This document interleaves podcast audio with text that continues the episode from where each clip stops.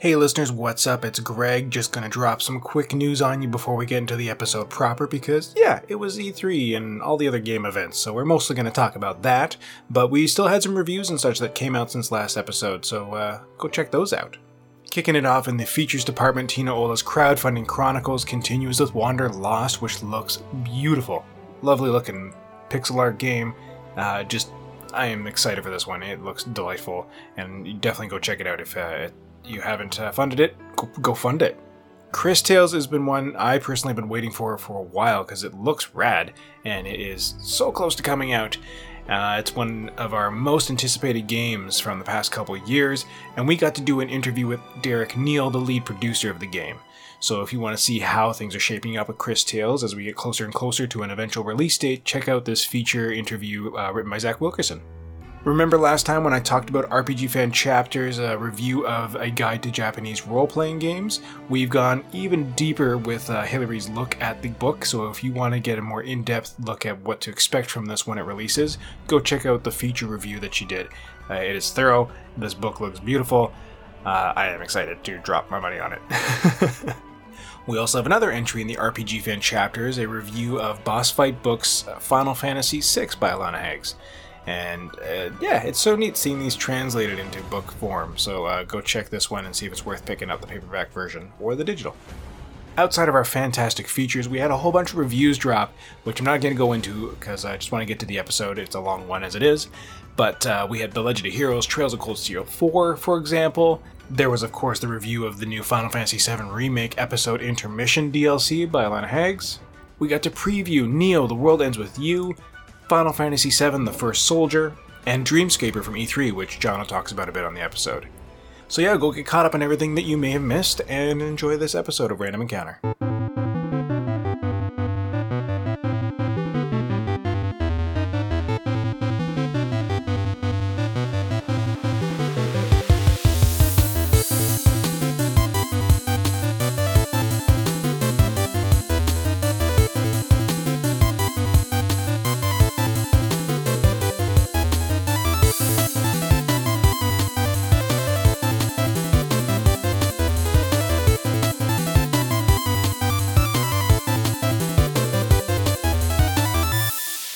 Everybody. Welcome back to another episode of Random Encounter.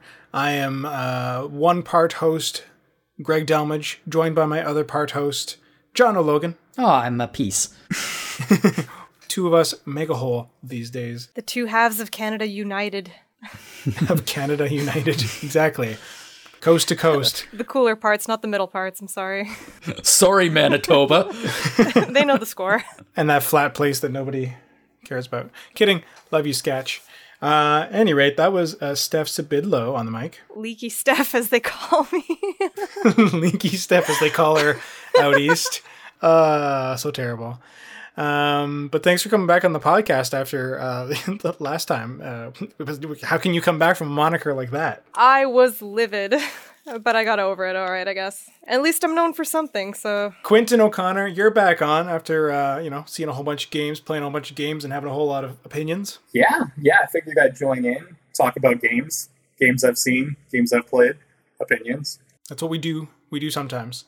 Uh, and to make sure the podcast is truly official and on track, um, this is, I guess, our our annual uh, what's the word I'm looking for? Inspection. Inspection, not quite assessment. Either way, Big Boss Mike Salbato is on the mic with us. we are humbled and privileged to have you here, my lord. We shall podcast well for you. Wow. You make me feel so special, and really, I'm only here to kill chaos. Ooh. Are you here to kill chaos? Um, we'll see. We'll see. When chaos needs to be killed, Mike shows up. Yes. So, as you may have guessed, we're here to talk about E3 related things and all the many game shows that happened over the stretch of what was considered E3. You know, we had what Summer Game Fest, uh, the Cozy Games thing, Maba became a Cozy Direct, Wholesome, Wholesome Direct. Direct, there yeah. we go. We had a Nintendo Direct, which is generally tied to E3, but technically they're doing their own thing. A lot of things kind of shoved their like festival times in this kind of same pocket right now, didn't they? Yeah, there was Jeff Keighley's thing. Well, I guess that's Summer Games Fest. Um, and then there's uh, the Guerrilla Collective. Uh, is there anything else I'm missing? I think that's it. That, that's all the big ones. Yeah, there's a bunch of stuff that's kind of all trying to jump on the E3 bandwagon. There was the Indie Expo, Oh, yes. like the same day as one of the Guerrilla ones. So I think some of us missed that one, but it was it was there. It happened. Do you think a lot of it competed, like in bad ways? like maybe just occupied too much vi- digital space? I think that a lot of the groups that got some traction last year in the absence of E3 were loath to give it up, so they wanted to enjoy the the focus that everyone has during E3 week. Hmm.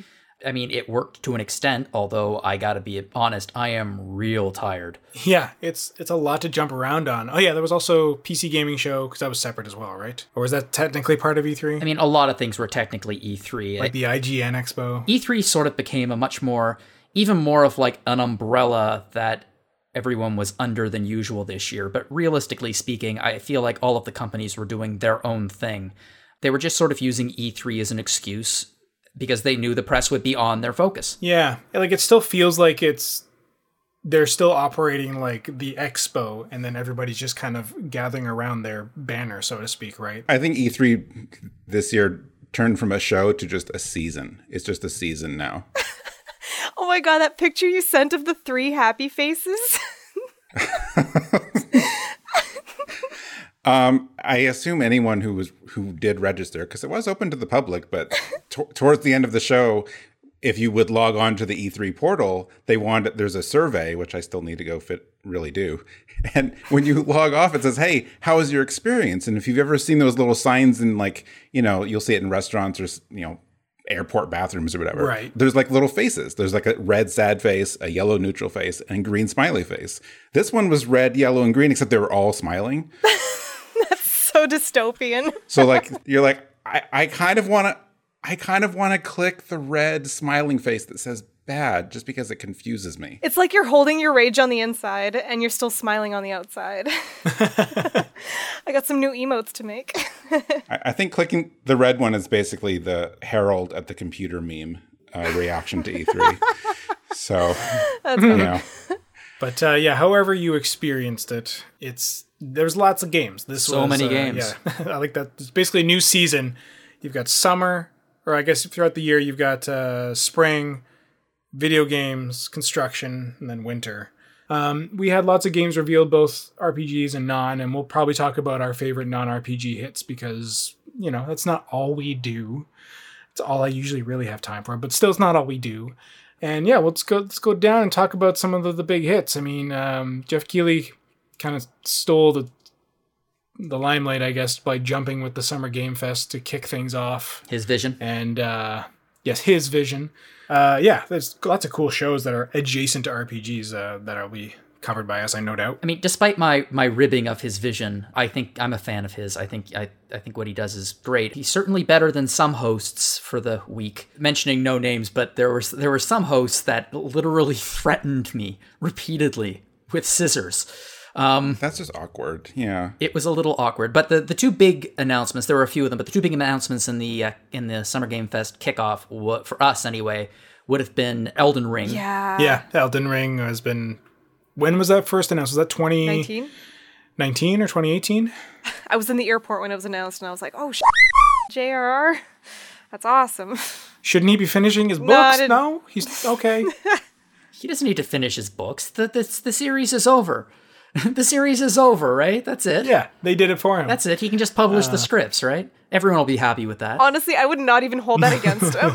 That's awesome. Well, yeah, at this point, like he may as well just throw his hands up and be like, ugh.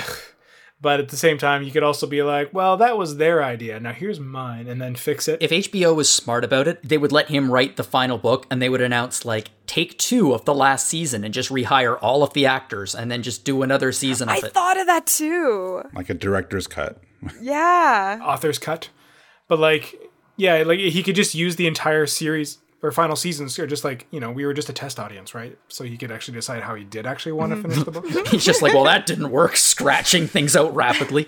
so people don't like Daenerys going crazy for inexplicable reasons. Okay, back to the drawing board. Um, but yeah, Elden Ring, we've been sitting on for a while. Jeff clearly was excited to have the ability to announce that to the world. Yeah, that was quite a coup, and uh, with that announcement, especially given that E3 was there, it could have been easily done by any of the other shows, but uh, he nailed it. But yeah, it's it looks I mean, we didn't get too much of it, but it's nice to know that it still exists. It looked good. I like that it was all gameplay, basically. Yeah. Like it Yeah. showed in game finally. It wasn't just a CG trailer, and it looks so good. And we got a release date for it. Well, sort of. 2022. We have a release window for it. Yeah, but I mean, for a game that we hadn't literally hadn't seen at all, outside of some like renders and stuff, like that was quite a surprise.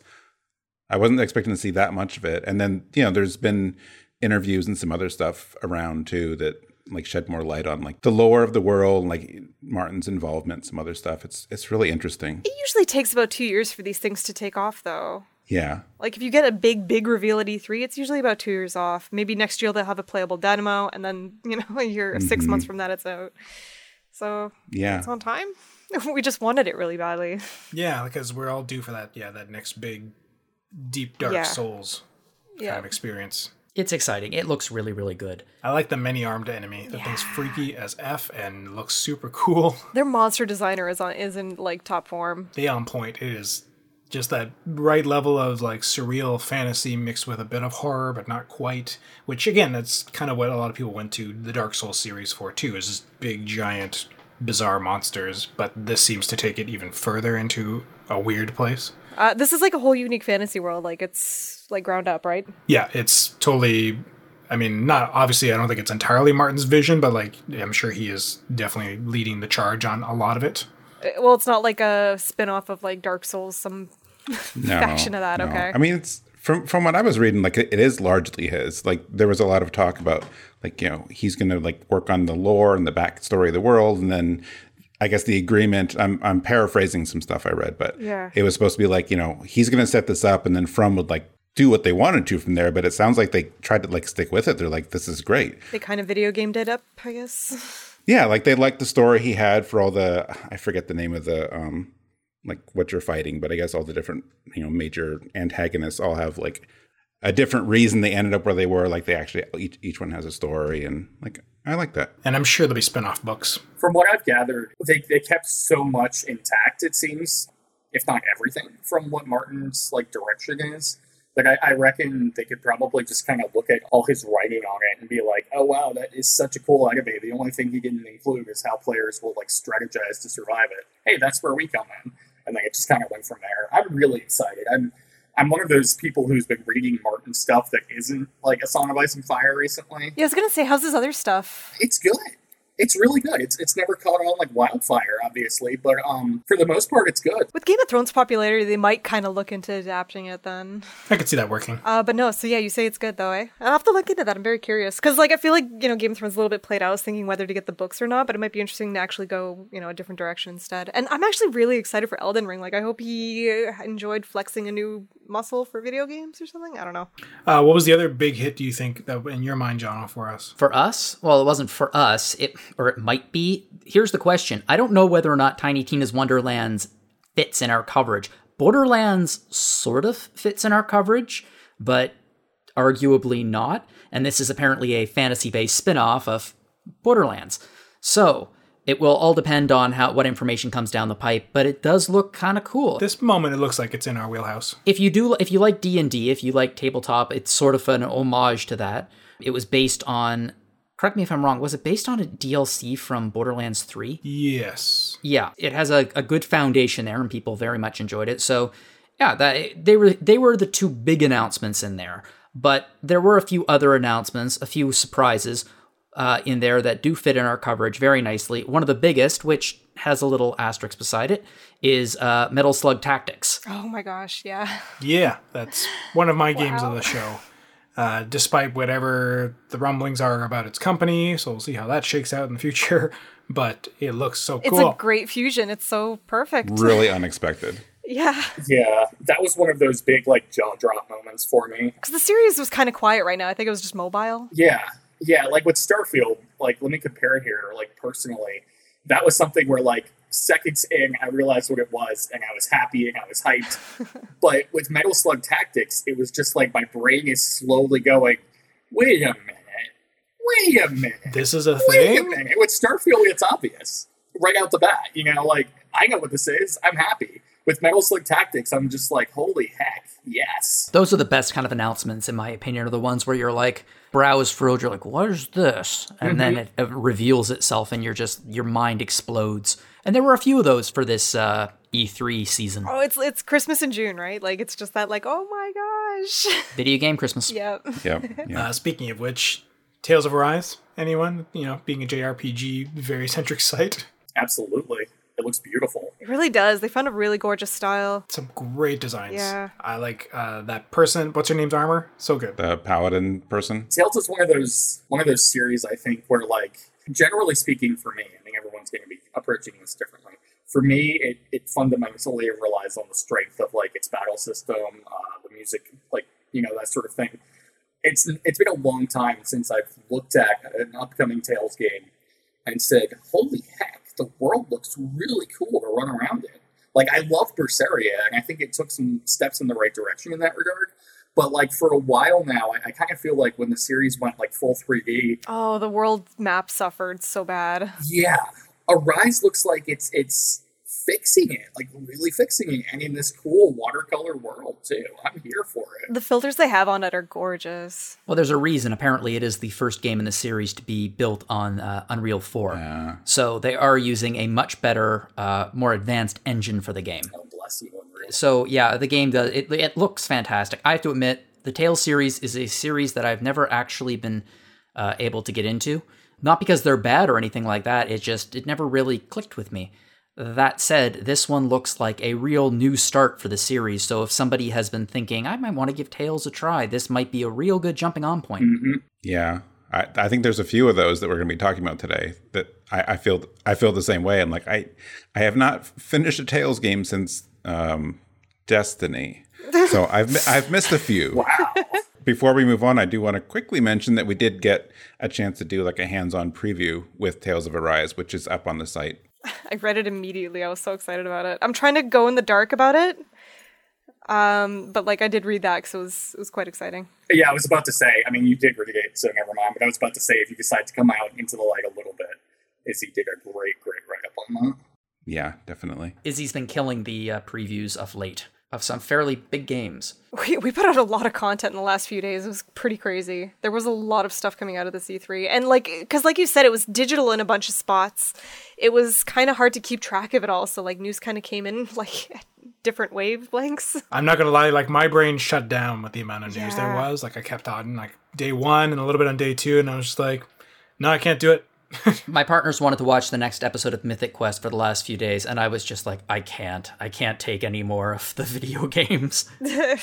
but yeah, that, there's a good point there, actually. There's been a lot of news the last few days. There's been a lot of reviews and previews and some pretty interesting articles. So if you want, take a scroll down rpgfan.com, and there are going to be a ton of interesting stories there. I heard that's a good website. I've heard it's a good website too. Yeah, usually people hear about it at the top of the episode, Yeah. and um, Advertisement over. But that was June 10th. That was before E3. And then on June 11th, we actually moved on. We're still not at E3 yet, but we have what I would argue is the scariest experience of the entire E3 season. And that was Doki Doki Literature Club Plus was announced, which is awesome. Has anyone played Doki Doki Literature Club? I know a lot of people who are in the fan base, and they are thrilled. I just want to know how it relates at all to Doki Doki Panic. It's the sequel. Haven't you heard? It's a little different. Do they wake up at the end and it was all a dream? It was all a dream. Incidentally, if uh, don't let Gwen play. So not like Super Mario 2 at all. no, not exactly. just just less turnips, or Well, I don't want to. This is the kind of game that you do not want to spoil for anyone. Um, if anyone out there has played Doki Doki Literature Club, then you know what to expect. If you have not played it, I highly recommend it. Uh, I also highly recommend that you are prepared for something you don't expect. then how the heck do they prepare for that? if you like your games with juicy spoilers, it is a juicy spoiler game. I just picture someone playing the game. They've got like water wings, goggles, a snow suit, 10 days worth of rations, flashlight, a generator. Look, Greg, I wish that I had all of those things the first time I played this game, okay? So yeah, I know nothing about Doki Doki Literature Club Plus or Non Plus, uh, minus for that matter, I guess. If you ever want to play it, it's free on Steam, actually. The Plus version is not. The Plus version is going to cost money, and I think there's a good reason for that. I think it's one of the most original jaw-droppingly original games in a jaw-droppingly unoriginal package uh, that has been made in the last decade. If anyone likes visual novels, I, I recommend it. It's the game scarred me heavily, but I am very excited to play the plus version. I'm glad that they're releasing this one and charging for it because they got so much like positive feedback for that. And They really did, I'm- yeah. It's cool that they were putting that out for free, but I think that'll be good. I think there's going to be a lot of people that are like, well, yeah, like I'll, I'll give you money for this, even if they're just replaying it. I don't think they expected the fame either, did they? No, probably not. No. But like the extra content, the high res art, the new music, Yeah. I think isn't like double the amount of music in the game now because of the new scenes and stuff. It's going to be pretty expanded. It's, I mean, it's going to be the same game apparently, but there is going to be a lot more of it, and that's only a good thing. Yeah. Well, maybe. We hope it's going to be a good thing. Almost like there's a plus on it. So yeah, I think that's pretty exciting. I think I'll probably actually have- have to play it this time, even though I'm sure I'm not ready for it. But uh, I'll I'm interested. Yeah, I am too. I've actually avoided it too. So I uh, like like deliberately just because I've heard so much about the spoiler. I never wanted to cheat myself out of it. So I think this will be a perfect chance. Yeah. Yeah, it's it's quite a game, but it's not the only game that was announced at the IGN Expo. There are some other ones. No, there's a lot of like story, yeah, a lot of like adventure kind of stuff. Yeah, that's true. There's Forgotten City, which is a remake of Sky uh, Skyrim mod that has been built into a full game. And I've heard about the I heard about this a few years ago. I heard about the mod So mod. that's two games like that over the course of this reveal, right? Now it's interesting. yeah, it's it's interesting how uh, how pre-existing game engines nowadays have started becoming like kind of a, a, a training field for developers. And I mean, I it, it's not like Skyrim. It's using similar. It's it's using you know Skyrim as a base, but it's a very different like murder mystery time travel esque kind of game. Looks really really cool. Sherlock Holmes Chapter 1 looks to be a real good jumping on point for the extremely long running adventure game series. Are they made by the same studio? Yeah, they've been made by the same studio since 2008, I think. Uh, Frogwares. Adorable. They've been making Sherlock. The creator of the Sherlock Holmes games is the, is right there. Is that just like a bunch of like big Sherlock nerds who just get together and like seem to be good at developing games as well? I like that. And just this perfect intersection of hobbies. Must be. Yeah, no, sorry, 2002. Their first game was Wow. Sherlock Holmes: The Mystery of the Mummy in 2002. Wow. yeah, I thought I've been seeing these for a long time. That's crazy. Wow, that looks a lot like Resident Evil 1. Oh, cool. Like tank controls? Uh, No, I mean, uh, there's a screenshot here from the first, uh, just on the wiki page, and it looks exactly like the foyer of Resident Evil 1. You were almost a Sherlock. it's hard. Sandwich. Oh, I was I was trying to I was trying to do a, a master of something, a master of investigating, but no, this is better. Yep. I was trying to think of something too, but you both beat me to the punch, and it was great. I like how we all had that twinkle in our eye to think of the perfect like joke on that. I'm pretty sure that many fans have a twinkle in their eye when they think of a Sherlock sandwich. Depends on the Sherlock. There's always like one secret ingredient that you'll never know what it is. It's usually Watson. Um, Ooh. it's a finger today. oh, okay. Um, Moving right along. moving right along. Lots of other fun stuff in there. I gotta be honest, I'm still not entirely certain how to pronounce the name of this. Chernobylite. Yeah, that sounds right. Chernobylite? Yeah, that sounds right. It's only a little radioactive, not fully. It's not a monster game, is it? I did like that. Apparently, they took like footage, drone footage, to capture like the actual area realistically. They 3D scanned the environment. That's crazy. It's nuts. Which is pretty cool. yeah. Just hope it's not about like like like uh you know d- deformed things like monsters or anything like that. It's going to be all of the influencers who got allowed in there and then since mutated. Oh, no. Okay, that one I like. But there's there's like a sci-fi twist to it, so it's not just That could be fun. It looks really neat. I just I'm impressed but what they did to create those environments. I like that. Yeah, that's pretty cool to go through the measures. Actually, it'd be kind of cool if they had an exploring with Josh feature in there. He's one of the he's one of the uh, urban explorers who has visited the place repeatedly. It's a pretty I don't know if you guys have ever watched people exploring that area, but it's it's amazing. It's interesting, yeah. I'm a big fan of explore of like urban exploration uh, YouTube. Um, I just find it fascinating. Abandoned places are just interesting to look at, and this place is obviously the greatest abandoned place in the entire world because it is an entire town that has been abandoned and taken over by nature again. A lot of uh, post-apocalyptic like games and movies will like look to these places, you know, as inspiration for what that overgrowth will look like after so many years. And it's crazy. And like the day that place becomes somehow livable in or survivable in. Like the amount of money they will charge to charge people to film there will be bananas. Yeah, I remember every time I look at Chernobyl, I just think, wow, Fallout is bullshit. Because if this is how bad it looks after like 30, 40 years, there's no way that anything's going to be left standing after 300. Oh yeah, people aren't like casually walking around a village like, "Hey, how's it going?" Abraham did a preview of it a few months ago. Uh, that's on the site. That'll be in the show notes probably. Um, and uh, if I if I recall, Abraham actually uh, enjoyed it quite a bit. It is a bit of a horror game. did I mention the horror? The Farm 51 is seriously trying to square the bejesus out of players. So, yeah, another scary game that is a very different kind of creepy than uh, Doki Doki Literature Club. But if you like scary, sounds like a good one to play. But it looks real good. Yeah, so we are now actually in the first day of E3. So the first thing up was uh, the Guerrilla Collective, uh, day two. There was a day one the week before, but that's just outside of our uh, week of E3, so we will uh, not talk about that. Those games are dead to us. But there were a ton of really cool games announced. Yeah. Um, were they were they all indies or? yeah, they were all indies.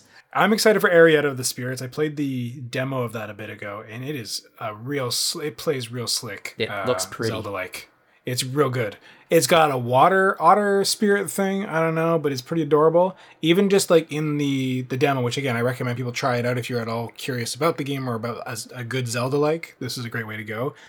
It already had like fairly good writing and uh, good heart and emotion that like it even it hit me almost right in the core of my feels just in that initial setup of the game. So I'm excited to see this one happen. Wonderful. Yeah, it looks pretty darn gorgeous, especially if you like pixel art. Yeah, the pixel art's great. Although they're very casual about fighting giant wasps. I find I'm like, is it just an in-world thing? Or? We have such beautiful 2D games now, like as a norm almost. Actually, yeah, three of the next like six or seven games we're talking about are have really really cool pixel art. Not to spoil. Yeah. Hunt the Night is another one. This is actually this was on Alana's list. We've actually asked some of the people from the site uh, who couldn't be on the episode to share some thoughts about what they're super excited about and what they wanted to mention. Good idea. Yeah, and Hunt the Night was one of them. And Hunt the Night is a action adventure game that just looks well again, pixel art, absolutely gorgeous. Um, it's a pixel it's a pixelated Souls like. I think it's Souls like and sort of Castlevania E. Uh, and which, speaking of, yeah, we had shoutouts, of course. Yeah, Alana was into Tales of Arise, and I know a bunch of people, Eva, who still lurks around, um, uh, Liz Eva, real big on the Elden Ring, and has apparently gotten back into uh, nursing her Dark Souls addiction because of it. Yeah, if you have a Dark Souls addiction, this E3 might be a good place for you because there's going to be quite a few of them coming out in the future. Well, at least at least Souls like. There was a lot, yeah. The spirit of Rob Steinman lives, He was onto something, he knew it. right? What about Death Trash for Cutie? Death Trash for Cutie. oh, just Death Trash. Oh, okay. I got I got the reference. Yeah. It wasn't a good one. No, but I got I liked it. I appreciate it. Uh, Death Trash. Yeah, it's a post-apocalyptic RPG that kind of looks more like a. I mean, I don't want to bring up Fallout again, but it kind of looks more like a. Like old school Fallout a little bit. It looks like old school Fallout, but it looks like almost a Lovecraftian old school. Fallout. Yeah, yeah. It's very it's it's got a really neat aesthetic. Very much those like early adventure D and D games. Yeah, it has a lot of cosmic horror kind of feel to it. Yeah, good. Yeah, A lot of giant eyeballs. Yeah, it it looks like it's pretty big on like decisions and making your own path too. Like a lot of the footage and screenshots I've seen is like you talking to like the creatures or the robots or whatever it is that you're interacting with and trying to like them saying it's like well you know we can have this dialogue and like but it looks like it's a struggle to have that dialogue so do you have to fight everyone or i don't know i, I like the i'm not sure exactly how deep that goes but it looks like it'll be interesting I'm interested in Loot River. That looks so cool. Such a weird thing where I'm like, I think I really like it because it looks really pretty and neat, but at the same time, I'm like, will I get too frustrated by the weird having to shift everything mechanics? Like that boss fight where you were shifting back and forth on the panels. I was like, can I just go up and hit it? nope No, shift it. that's the mechanic you know i sometimes i get kind of i get kind of i guess weary i don't want to be too negative but like when a game is promoted as like hey it's like this plus this and also this like i think sometimes And who asked for that Venn diagram? It's the elevator pitch, right? yeah like i think people lean on that too much like you, you can have your own identity but in this case it works because when you say Diablo plus Tetris. I don't think anyone's done that, so I'm like, yeah, okay, bring it on. And we've joked about RPG Tetris in the past, so I here we know. are. Monkey paw wish right there. The water can't. I I will s- when I look at this game on Steam or online or whatever. Like when I see an animation or video of the water effects, knowing that it's all maybe the water isn't pixel based. I don't know. It has really cool water effects. I love cool water effects. this is a big deal. Which you would imagine that the river is probably a character of its own, right? Maybe. So Dar- Diablo plus Tetris plus Moana. I like it. It looks really, really cool. Yeah. Um, it strikes me as the kind of game that I have high hopes for, and I'm a little bit afraid of because if they stick the landing, then it could be incredible. If it doesn't work even a little bit, I think it could be ridiculously frustrating to play. Mm-hmm. However, it's been getting a lot of buzz, and it does sound like they may have found that mix that really, really works. So I'm super excited to play it just as a fan of Tetris. I absolutely love how the trailer ends. So like it shows the game credit, and then it just flashes to a scene where you move a brick, right, like a brick that's like a spike wall into a bunch of enemies a bunch of times. It's really gruesome. like they're, they're not going soft with the idea. I think they whack, want to be a bit whack. gross with it. Yeah. Uh, was this also where Creature Kind got revealed? Yeah, that was during the Guerrilla Collective, and that one's really cool too for its inclusivity angle The character designs were so pretty. The artwork was really nice. and kind of harkening to um, what you call it, the recent game that just got released, but you want to be friendly with the animals. Um, in which we just got the port. Oh shoot, what was it? We had we only we just got it on the Switch. It was a port, and we'd never gotten it over here. Oh gosh, I am blanking on it. But you you're trying to befriend everything and kind of thwart the hero instead of robbing everybody blind. You're talking about Moon? Moon, thank goodness. Yeah, there yeah, yeah. go. Moon. Moon. Uh, it gives me Moon vibes. Just with yeah, you're trying to befriend things instead, and like Undertale and Undertale obviously was the lower hanging fruit. I probably should have gone for that, but here we are five minutes later. Like like that, except except with deck building. Yeah, and that's really cool. I like deck building mechanics in my RPGs. I'm not gonna lie. I really dug uh, some of the ones I've gotten to play lately, and I didn't realize how much I liked it until I tried it. So uh, it might be my thing. No, it's cool to find that as a thing. I know people who have this as a thing. Card building RPGs are really cool. and they've really come into vogue over the past couple years with a few different formats. Yeah, and then there was that cupcake one, which was that one. No, that was Wholesome Direct. Never I mind, think I that wasn't sure. Battle well, Cakes. Creature Kind was in Wholesome Direct too. Yeah. Oh, was it? yeah. Okay, I thought it was in the Guerrilla one. Well, it was right after. Uh, Battle Cakes looks adorable. I, I had heard about it or seen screenshots. I'm like, okay, like this looks cute, but it it looks really, really it has the same vibe as like uh, a Paper Mario game. Like they, it looks like they're going to lean heavily on the puns, which I'm okay with dessert puns. Yeah, But uh, it looks really cute. they're pretty sweet. Boo. oh, Garden Story looked really cute too. Yeah, I love that demo, and I can't wait for that to finally land. Vampire the Masquerade is getting its thing, and Mario and Rabbids I did not expect. That's the one I was about to bring up because uh, while it got announced at Ubisoft's conference, uh, it actually got leaked a few days early. Um, Nintendo themselves leaked, which I don't imagine Ubisoft was particularly thrilled with. no. Nintendo, no. But Mario plus Rabbids Sparks of Hope, which looks to be pulling inspiration from Super Mario Galaxy. Yeah. Yep, I appreciate apathetic uh, Rosalina Rabbid. Yeah. Yeah. I shouldn't like it. But Just, ugh, she's a whole mood. It's totally one of those games. It's not something I expected to like, but the Mario and Rabbids combo is great. it was great. I still need to play it. It's like it, if it's XCOM but Mario, I'm, I'm in. When I first saw it, I was a little bit I was a little bit like, really? And then I thought about it. Mario is the most versatile video game character ever created. I don't get it, but it's true. Any genre, Right? any kind of game, you just shove him in and he seems to work. Why is he at the Olympics? All we need is a Mario horror, which I guess Luigi's Mansion kind of. I'm waiting for Mario Gear Solid.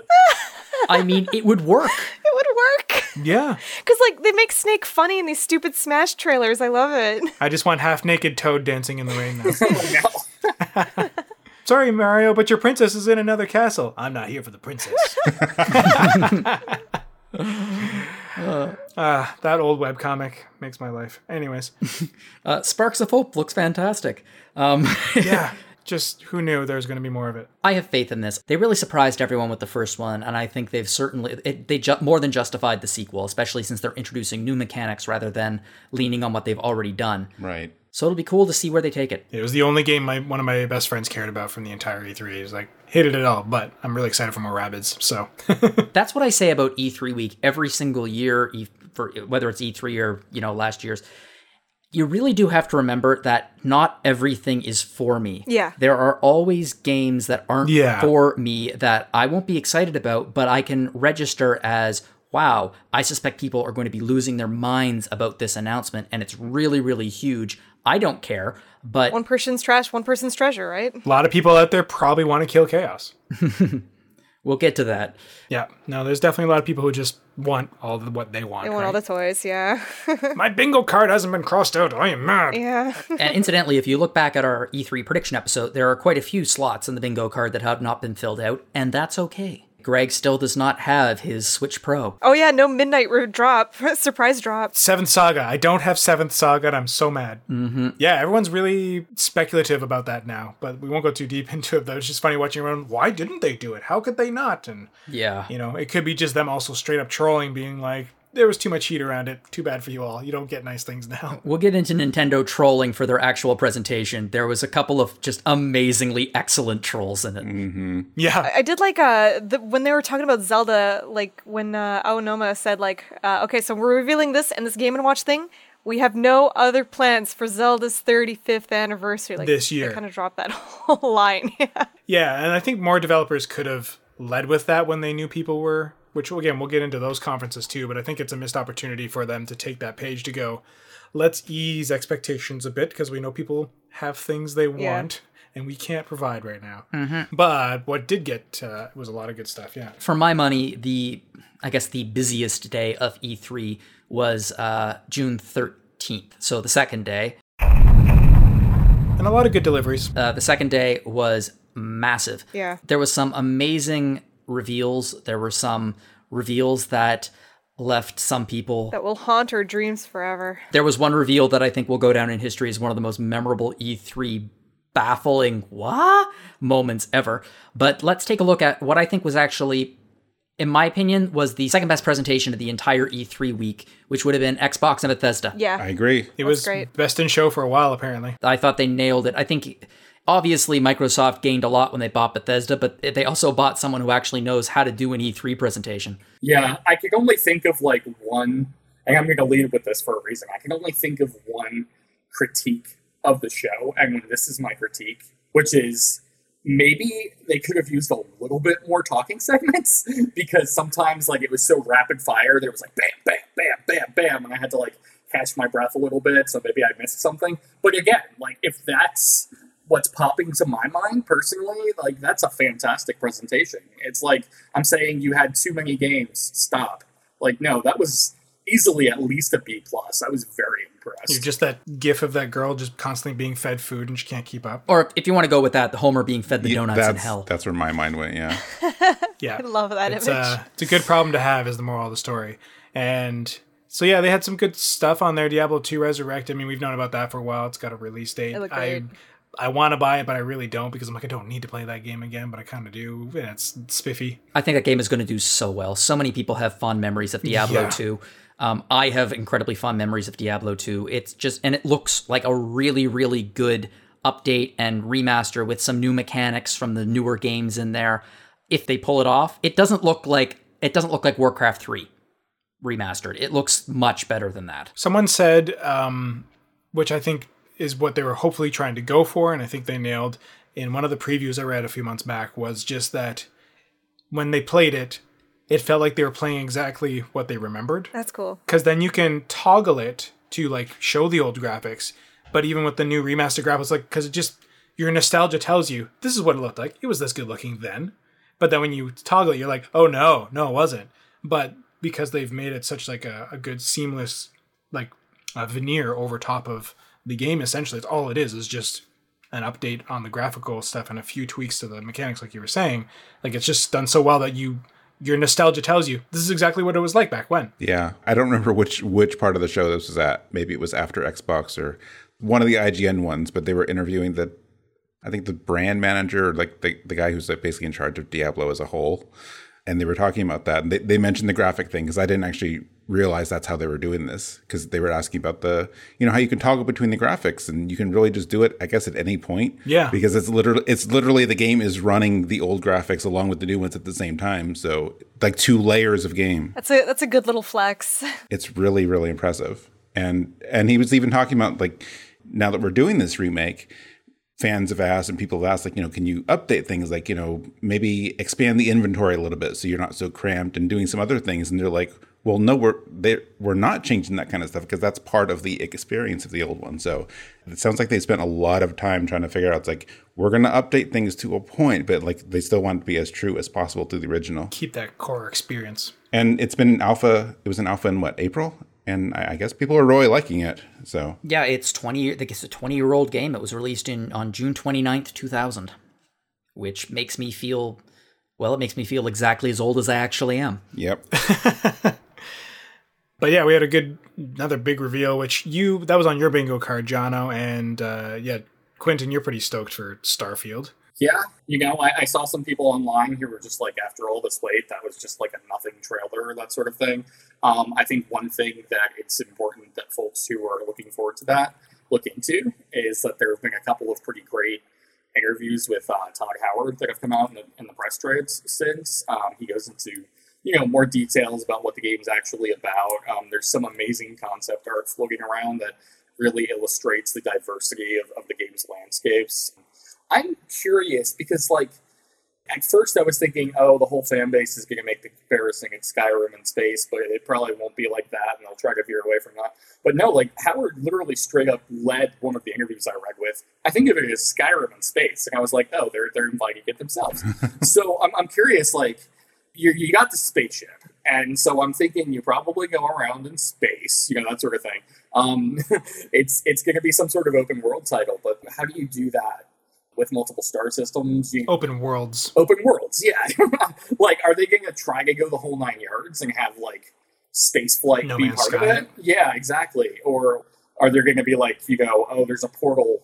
You see that mountain? You can teleport yourself to another mountain for it, or something like that. But um, I've always wanted to do that. yeah, you know, it's on my bucket list. By saying Skyrim in space, he just means that they're going to put it on every console available for the next 15 to 20 There you years. That that's it. That's exactly what they meant. We're all waiting for it to be released now. Well, in five or six years from now, we're going to be like, they're releasing it again. It's now on Wii with Just Dance 2020.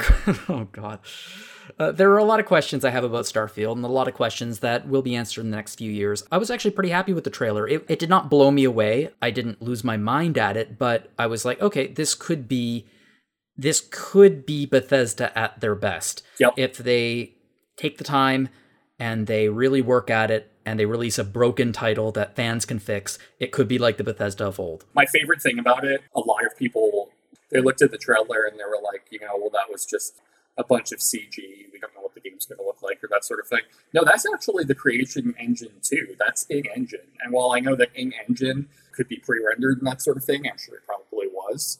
That's our first taste of what looks to be the big, big graphical overhaul that, that some folks have thought that uh, Bethesda's kind of needed for a long time. And if the game looks anywhere near as cool as as that trailer, then wow, that's a step.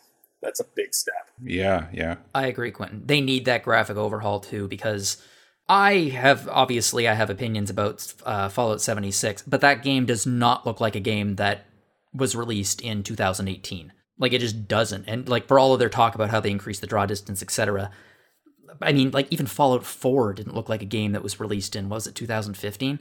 They've needed a big update for a long time, and it looks like this may give them that update.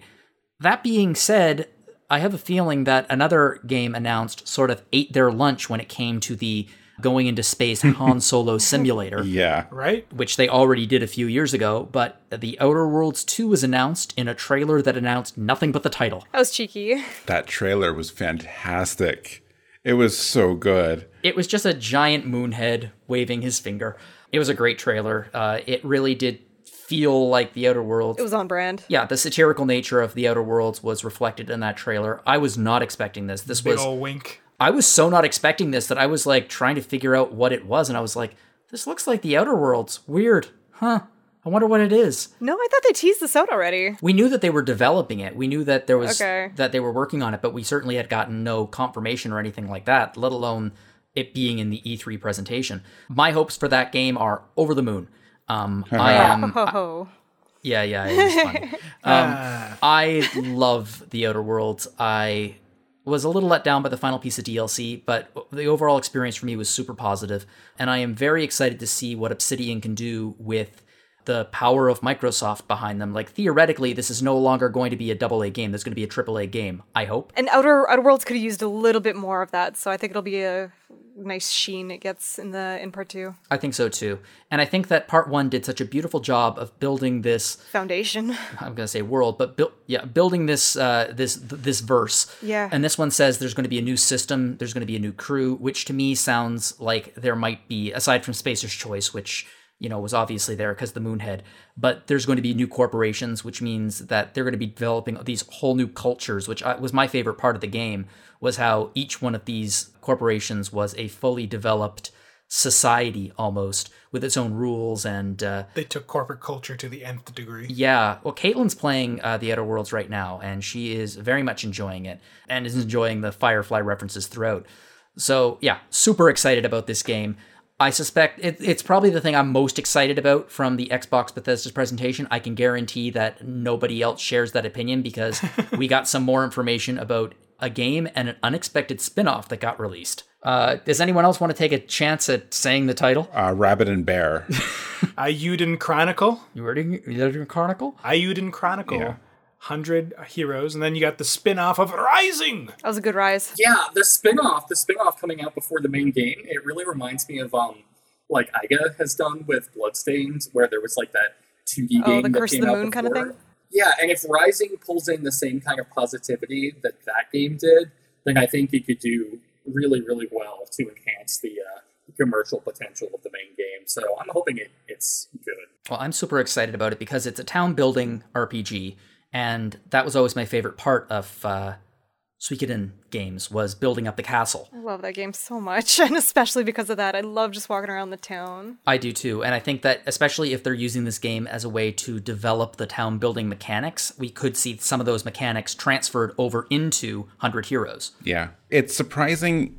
It's cool. It seems like so much work. Like what they did with Bloodstain doing the spinoff, they're doing it here. This other game wasn't wasn't at E3, but I'm going to bring it up because I I follow it on Kickstarter, but there's a like 16-bit like Zelda style game. I don't remember the developer. Uh Hazelnut Bastille. And they're doing the same thing. Like they're working on the main game, but in the meantime, they're also working on like a smaller 8-bit style version. And I'm like, how do you have the time to do a second one too? Like it's neat. It could be a testing programming ground, to be honest. Maybe. Yeah, especially if it is low key and low budget. It's like a demo. But if it helps them, you know, all of these developers, you know, get some ideas out there and get some more hype going for the main game. And obviously they, especially in Eiyuden's case, got a little bit more money than they were expecting to. Just a bit. I guess they can do it. Yeah, it's not like they lack for funds. Well, they might, but they certainly don't lack for ambition because those funds came with so many stretch goals. Yeah. Yeah. I mean, I suspect the stretch goals added at least a year, maybe a year and a half to the overall development of the game. Damn it, stop giving us so much money. God, it's so much more work. I imagine some of it though will will also be not to keep referencing Bloodstain, but a lot of Bloodstain's stretch goals came out after the game. yeah. You know, Yeah, as di- additional modes and stuff, and I think that's a cool way to, of still doing it. I think so too. I'm like, b- believe me, I am in no way upset that we need to wait a couple of years to play this game. I I want them to take the time they need to really nail it and perfect it. It looks gorgeous already, and if they have some extra time to work on the gameplay elements that have been promised, I I mean everyone's excited for this thing. Yeah. It's crazy. Like for how old Suikoden is and how long it's been since an actual mainline game, just the positive reaction this still has. Like people have been carrying a torch for it for a long time. It's the Metroid of strategy RPGs. Yeah, no matter how long Metroid can go without something, you know, like substantial, which I mean we're we're seeing now, yeah. But like no matter how long that can take, people carry that torch for a reason. And I think that's a really good point, Mike. I never thought about that before. Like Suikoden it doesn't matter if the game never gets, you know, if the franchise never gets supported again. You look at the amount of money that the developers here are banking, like to make Ayukin Chronicles, and it's like, hello, like we're, we exist, we're still here. Right. Like th- this is still viable. I think to some extent, like, you know, just as much as some other genres, because I mean, you're playing like a lot of these games and RPGs for like hours, for like many, many hours, for 80, maybe more hours, right?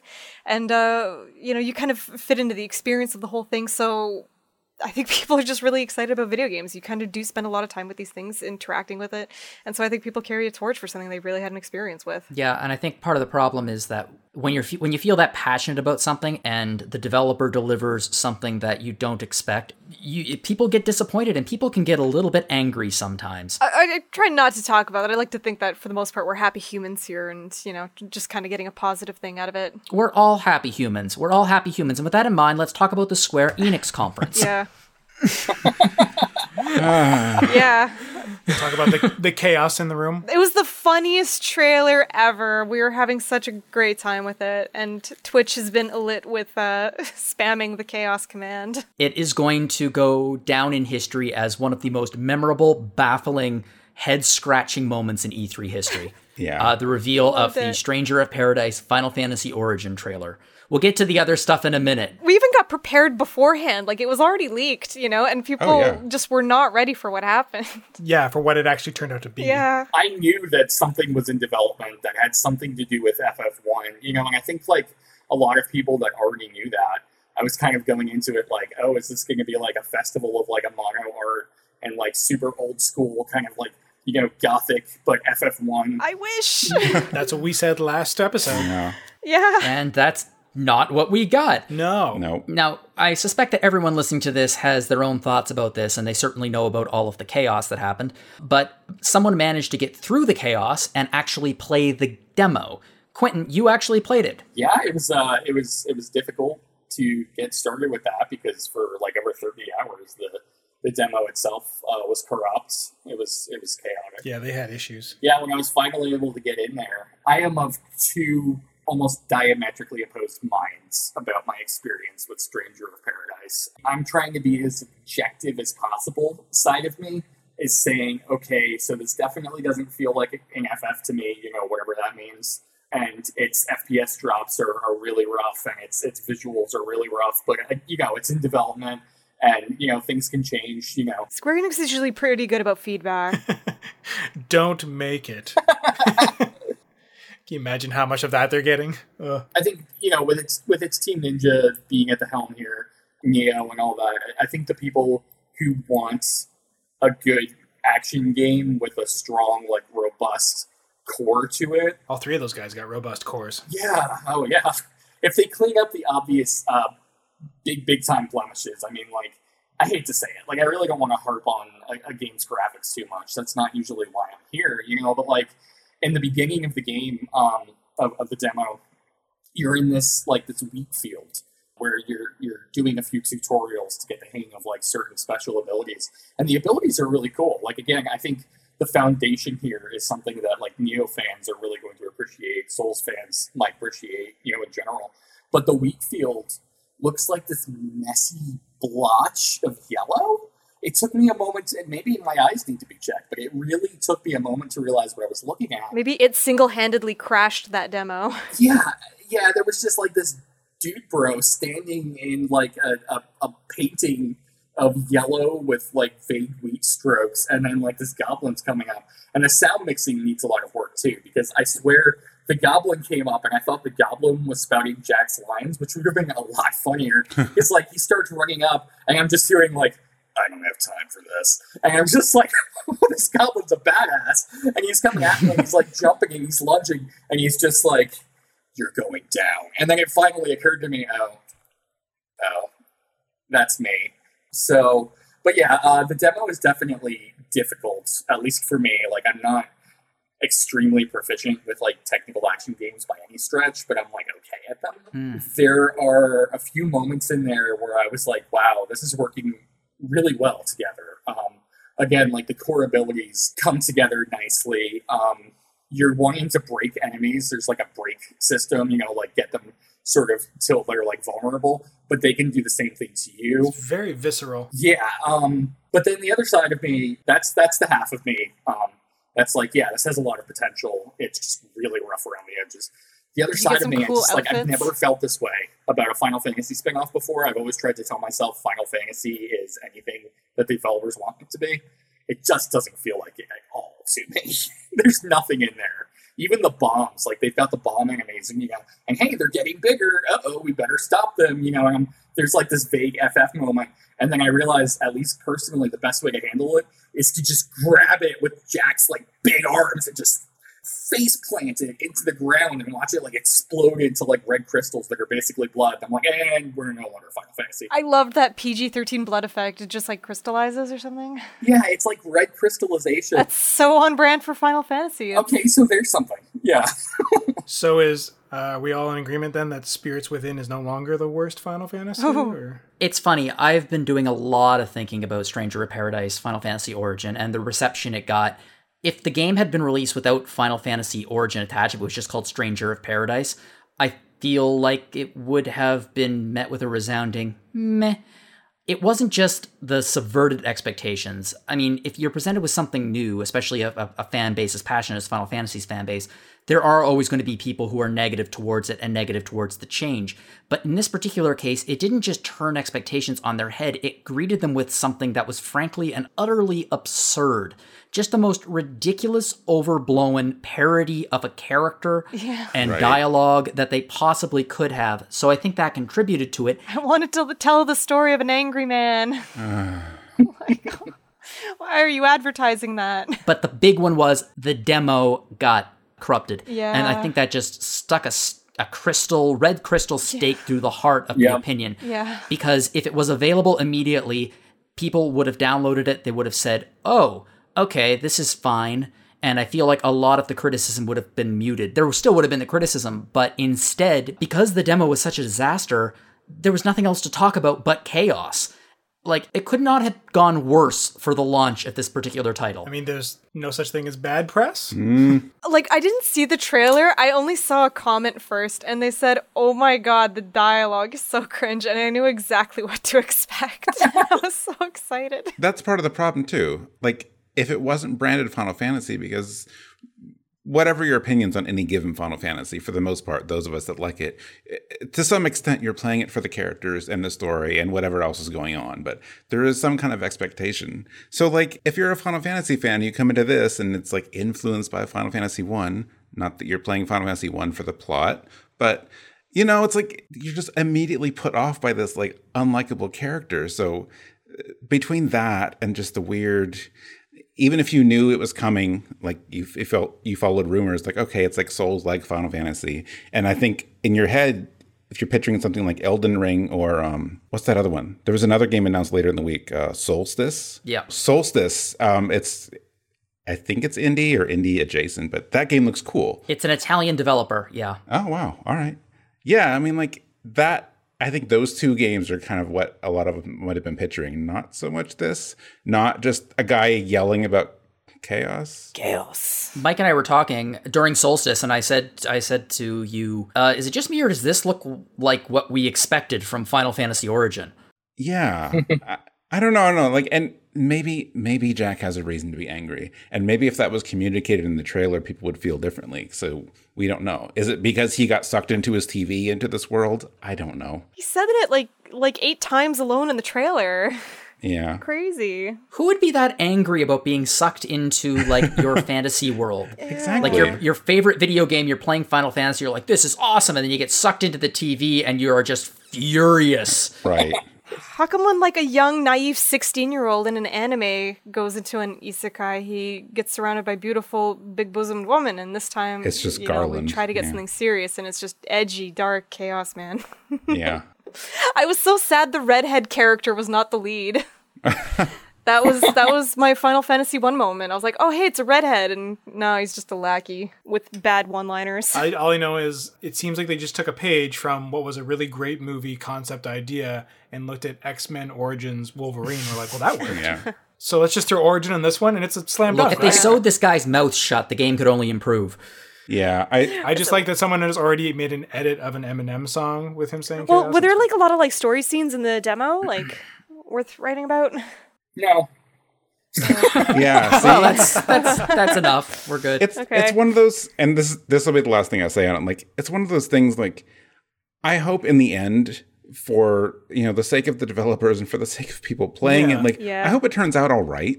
I Yeah. think I think the presentation uh, was just weird, especially since everyone was going in and for some reason Square decided to say like, you know, we're going to focus on western games and so didn't even mention that they were going to show Final Fantasy anything. So that kind of threw people off. Then showing this game threw people off and then the bizarre like like Steph mentioned like the the press release like the quotes from the developers like I had this great original idea of telling a story of an angry man. I'm like, that okay, that's maybe been done once. And then like just some of the other some of the other quotes in there are just so weird. Like when they say stuff like this is a bold new direction for Final Fantasy, which I know is going to anger people because then that's implying like, oh, this is what we're going to do from now on, which I'm sure it isn't. But then again, that quote is there, so it's like it's like what is all this? And then of course the demo being broken, like it was just so badly handled. Even if the game turns out well, Yeah. I feel like they had a really bad grip on just like what they think is kind of cool right now. yeah.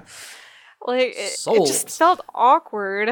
It also has to do with the structure of the presentation itself, because they prime themselves for an already pissed off audience after giving us a full 30 second trailer for Final Fantasy Pixel Remaster Series.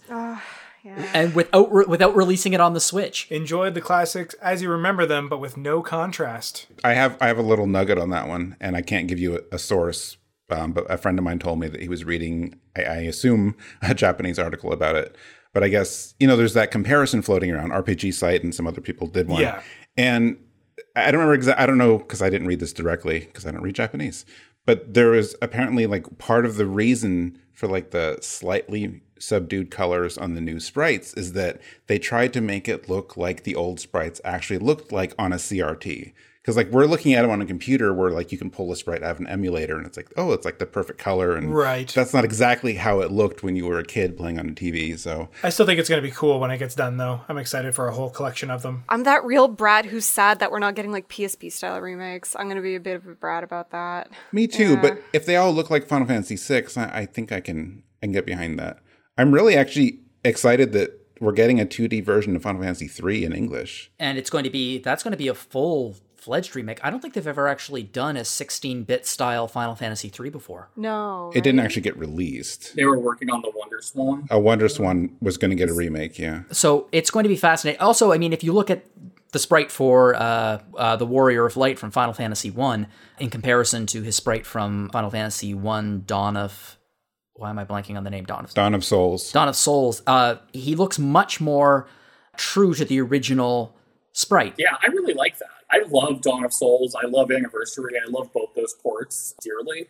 But uh, one thing that always threw me off was Warrior, Fighter, Warrior of Light, whatever you want to call that particular job icon, just looking like, um, you know, not like, not like fire. Like He Man? Yeah, yeah, yeah. I think that uh, we have to be first off. It was 30 seconds, and like I said, it was a 30 seconds that angered many people based on the ending, which announced it for uh, mobile and PC, but not for Switch, which is what everyone wants it on. I was sure that we were going to see a Switch announcement for the Nintendo Direct. I thought so too. I'm sure we will, but like I'm not surprised. They like to spread out those announcements so they can stay in the press, I think. Yeah, like this is the big monkey's paw, um, obviously. But for me, again, similar to with Origin, you know, I heard like murmuring and stuff about this thing coming out. And one thing that I didn't hear, this is not how it's supposed to look.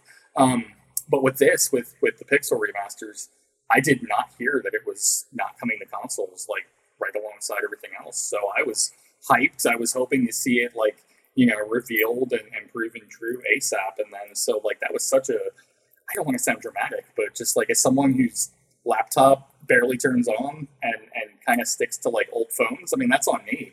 But it felt like a slap in the face. It's such a weird omission. Especially since all six games are on the Nintendo consoles. I mean, come on. Yeah, th- there's basically no chance it won't be on Switch. Everything Yeah. ends up on Switch. Why they didn't reveal that, I don't know, but I think it, it goes back to like who put this presentation together because to not include, I mean, not only Switch, like I'm sure it could, would be fine on PS4 And if it's on PC, it'll probably be on Xbox. So like just put it on everything. That would have been a big announcement to be on all consoles like that. Like that would have been way more buzzworthy if the graphics weren't winning people over because there's already been a lot of fuss about that. So ignoring that, like to say it's on all consoles, I think would have been a nice, you know, kind of band-aid on that. I genuinely think that it contributed to the reception that Final Fantasy Origin got. I think after that, there were a lot of fans who had a real sour taste in their mouth, and they were really hoping that Origin would soothe that, and instead they poked it with a stick. It was like three seconds of like Final Fantasy 16. They were saying too. Yeah. Yeah, see that that's the thing. Like it was a 30 second video and only 3 seconds of it. If you pause it and look, you can see the game. Like they didn't really show the games either. So I'm like that, I don't know. It was just it'll be exciting. It's my it's my favorite thing in that presentation, but we didn't see we didn't see enough of it. It's also important to remember that I went, you know, I think a lot of people went through that trailer bit by bit, and only Final Fantasy 1 through 4 is featured in the screenshots. Yeah, there are sprites of, of Final Fantasy 5 and 6, but we don't actually see any screenshots of 5 or 6, which to me indicates they're not even remotely done yet. So I think all of these are probably pretty early on in development. Like I don't think maybe one would be finished, but I think there's still a lot of work to go. So yeah, obviously the sprite comparison is really really interesting and they're going to be trying a number of different things. But based on feedback, we might end up getting the black borders back. Who knows? Yeah, who knows? Indeed. I think it spells the death for the Octopath Traveler uh, remake of Final Fantasy VI though. I think that's the end of that. Yeah. I think they're going to focus their Dragon Quest. Uh, Dragon Quest is going to be focused on the uh, 2DHD. yeah. Um, but yeah, next, uh, Tina Ola, who all of you might remember from Crowdfunding Chronicles, uh, was a big fan of Guardians of the Galaxy Yeah. in all of its form, and uh, it looks pretty neat. It could be better than uh, the Marvel Avengers one. They said it was going to be like more strictly uh, single player, right? It's not developed by the same people. Uh, it could be really interesting. I think the reason why a lot of opinions about it were fairly negative was just because it took up like half the bloody presentation. yeah. Yeah, it was long. Yeah. But they were already keeping it Western, so Yeah, but if they announced the game and they showed a little bit of gameplay, I think that people would have walked away with a much more positive impression than they actually walked away from. You have to show that stuff. Like a lot of people do get really bitter if it's just a, you know, just a big fancy CG trailer doing all the work. Yeah. I think you know, since it's the first time they're revealing it and the game comes out this fall, like that game could have warranted its own presentation. You're probably right, yeah. I mean, I I think it looks good. You know, I I know people keep comparing it to the Avengers, and I don't really know why. I know Square is publishing it, but there, there's a big difference between Crystal Dynamics and Eidos Montreal. Yeah. As much as I would like them to make another Deus Ex game, they are talented developers. So, I want to see Eidos make a Final Fantasy game. oh yeah, see that'd be cool. like that Final Fantasy 25 that they teased in Deus Ex Oh yeah. Human Revolution. it it looks it looks Mass Effect E with maybe like a little bit of Final Fantasy 13 or 15 influence in some of the battle features and just good dialogue because I like Guardians and I like the humor. I do think it was too much of the presentation, but I think it looks pretty good. I think it looks good too. It was one of the most viewed trailers that year, actually. Like, so I think they're impressed. I'm a fan of Guardians of the Galaxy and not just the not just the films. Like I like the comic books. I've read the comic books for years. I think that Marvel's cosmic side has so much potential that is just being touched upon in the films. Well said. And it looks like with some very obscure villains and things, they're going to be leaning into that with this game. Obviously, some of the character designs are much more inspired by uh, the comics than they are the films. I was happy about that. Yeah. I was happy about that. Well, aside from aside from Rocket's little little beard, that's that looks weird. But aside from that, I think it looks good. I think it's going to be fun. I don't think it's going to set the world on fire, but I think it might be a really good Marvel game, and it might be a good chaser uh, after uh, the relative failure of Avengers to catch on with the gaming public. Yeah, yeah, exactly. But we got more Babylon's Fall, and that's a thing. I like the weird, also like that watercolory art style made me think of Skyward Sword. Yeah, I noticed that. There was like a filter over it. Yeah, just doesn't affect the characters, so the characters look a little weird. They pop out a bit too much, but it it's nice looking. But I'm not sure what to feel about it. But I do like that I can play it with friends. That's honestly a big win for me, too. If you could play it with friends, then as long as it's a good multiplayer game, it's going to be a good game. I think again, people were kind of hoping that it was going to be a brand new single player RPG with Yeah. that's not a live service game. And Platinum's helping out, so they have really high expectations. And then Bayonetta was a no show, so everyone's just kind of like, mm, why? Uh, But also, Plat- Platinum is helping out, and like they have a pretty darn good track record. So, I mean, I'm definitely a fan of They theirs. do and they don't. They do and they I, don't. I mean, I know, I know, I know. It depends on which lately. which which part of Platinum, right? yeah, I know. Yeah. Is it the one that made NieR, or is it the one that did what, what was the Switch game? Astral Chain. yes. Or was that or was that one good? Astral Chain was pretty good. Okay, all right. Then I'm thinking of something else. It was cool. They gave us the animated intro for Legend of Mana, which was really, really cool, which I imagine that Greg did enjoy. It's very neat. I just very there's a lot of selective animation that I'm just like, why Mm. why is that where you chose to focus the quote unquote camera? But anyways, whatever. It's very neat seeing that world. Of all the series that you wouldn't think would be into that lately, yeah, they kind of took that one the dive angle. right in. Yeah. It's cool seeing them. For me, here's the thing about that presentation. It, it didn't necessarily have to do with any of the games, because you can edit things into anything. It was like they could have made Final Fantasy Origin look like a reimagining of the original Final Fantasy if they had selectively taken clips, but that's not what they wanted to do. I think the problem with the Square Enix was not the games. I think it was the entire structure of the presentation. Like they started with way too much Guardians of the Galaxy. They they blew the roof off the place with the Pixel remasters and then immediately undercut that with not being released on any consoles. Babylon's Fall just kind of fell flat because at that point people were already disappointed. Babylon Falled. Yeah.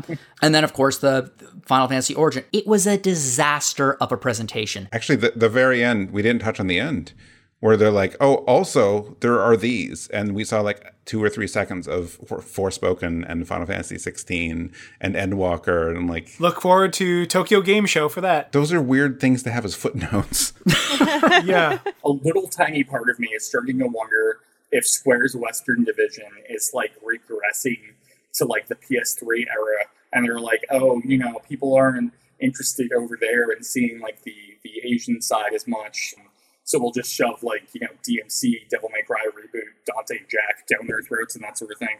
And I, I think uh, it's probably going to be okay because I know that like last year or earlier this year, I, I can't remember. COVID's just like a, a blur. They did like a Western, like Square did a Western presentation, and then they did like a Japanese focused presentation. So if they keep that going, it's like okay. But like when I compare the fact, you know, it's it's cool that Dragon Quest's event was like English dubbed in real time for the first time, but you had to go there in order to learn about all that stuff that we're like super into.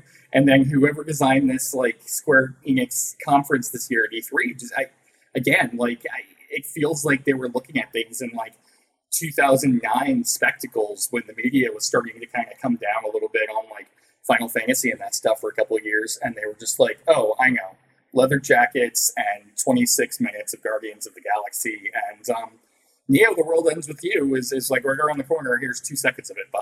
I don't think they I don't think they had any interest in appealing to what I think is the core audience of Square Enix. Like I, I Yep. people I think they were trying to capture the attention of an audience that couldn't care less about Square Enix. And in doing so, they alienated the people that love them. and, and you know what's funny too is that um, I said I was done. Uh, You're not done. I am done after this because we have like other presentations. The thing is, though, like one, it will be okay, as as Quentin said. You know, it, it's easy to forget because, like, you know, years go by, and this was not Square's first like bad E3 presentation. I think I don't know what year it was. Like, was it twenty?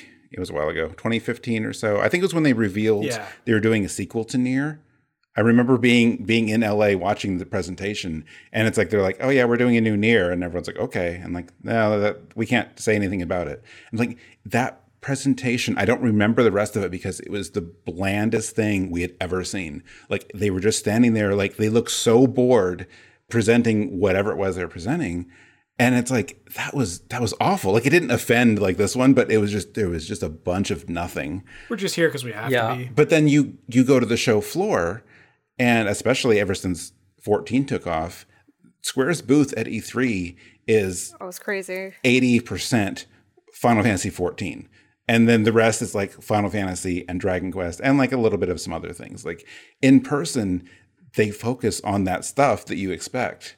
Even so, even when they would have a presentation, it's like, eh, well, that wasn't interesting. But we know on the show floor, there's there'll be a big screen they'll be promoting like all the Final Fantasy games coming up and Kingdom Hearts. Yeah, you would have been playing the first soldier. Yeah, RPG fan on the accolades trailer for Final Fantasy 14, which is always a cool thing. Yeah. So like so we didn't have that. Like this year we didn't get that booth because there were no such things as E3 booths. So we only got the presentation and like no like well it'll be okay cuz we can we can go play. We can go see what they've got and try it out for ourselves. And yeah, It so it, like who puts on the presentation versus who builds the show floor. Like there's a very big disconnect there. uh, yeah, no, it's uh, no companies without its dud years. And I think the other thing too is yeah, Square Enix has definitely been riding high and making a comeback. So seeing it fall like that was really unfortunate. But um, but at any rate, we that was kind of more or less it for a lot of E3 stuff. We do have Capcom to look forward to, but there was the Future Game Show, uh, which we got a couple previews from as well. Which uh, I think Quentin, you played Coromon and you did Dreamscaper, Jono. Yes, I did. Yeah, talk to us about those and Dark. Well, I guess no one got Dark Data, but Dark Data looks cool. Yeah, Audra reviewed it. But I mean, we didn't have like no one on the show. Is what I mean. Sorry to say. Yeah, Audra reviewed it and she really, really liked it. Uh, give the review a, a look. It's pretty cool. Yeah, especially if you like Fire Emblem. It's different than Fire Emblem. They do a lot of different things, but it was inspired by Fire Emblem. So if you're a fan of that sort of game, it might be something you want to take a look at. Yeah, I'll I'll jump into Coromon, I guess. Please, I'll- I'll I really want to hear about Yeah. this. Yeah, yeah, it's it's fun. I like it. Um, I think you know, and and you can't blame anybody for going into it like this. But the first thing that's going to pop into anybody's head is Pokemon, and it's not like the developers are are shying away from that. You know, we all know kind of what's going on here with these um with these. There's a formula. Yeah, there's a formula. so I think what matters the most with these these sort of like inspired, you know, these like poke likes. I think I wrote in my article something silly like that. um, what matters is that there's something else going on and that everything is done fairly well. And with Coromon, there's kind of like two and a half, maybe even three games going on here. You've got your your monster taming and everything that that entails, but even within that system, I felt like, especially with like the boss battle against these, there's these creatures called titans, and um, you're kind of going around uh, this this island region. Not too surprising, but you're collecting their essences because there's this evil organization. I mean, it's it's it's all kind of there in the in the premise. Um, so you're going around, and one of your big goals, you're working for uh, this big tech company, is to gather these essences. So you're going into these different dungeons. There's six of them, and from the preview and from the demo I played, it's this like sort of like ancient Egyptian themed pyramid structure.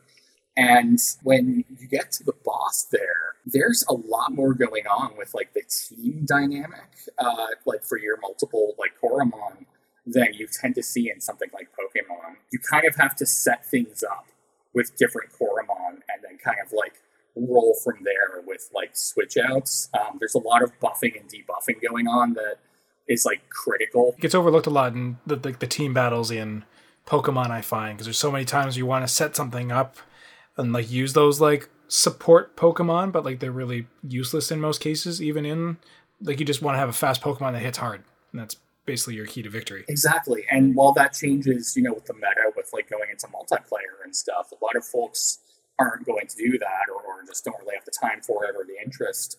But with Coromon, that's kind of their front and center. Very cool. So that these species that are more support based, without them, I, I would have I would have gotten the game over there. Uh, this guy, this Titan, was hitting hard, and he had multiple stages uh, with increasing strength, but also different tactics involved. Um, so yeah, very cool. And then the other thing that sets it apart, and this is in a bigger way, I think, is um, when I was going through the dungeon, there was a lot of 2D Zelda going on Ooh. which surprised me in, in a very good way. Um, yeah, there are darts, uh, you know, flying around that you have to look out for. Um, there are pitfalls. There, there was this like puzzle that was like six pieces of a big doorway that you had to align just so in order to get the whole thing to open up to get to the Titan room. Yeah, super cool, super cool. And even like you know with the HMs and Pokemon games, and I realize a lot of that has changed over the years. But here, your your hero character is kind of earning their keep more because instead of like saying to your Pokemon, uh, "Go move that boulder for me," you actually have like these tech things on your wrists and stuff. You're the one that pushes that boulder out of your way. Like the Coromon can just rest because they're the ones fighting for you, and you're the one that teleports out of that dungeon and that sort of thing. So it really feels like more of a, a team interplay, I think, between the player character and the Coromon themselves too. Um, almost like a Digimon moment in that regard.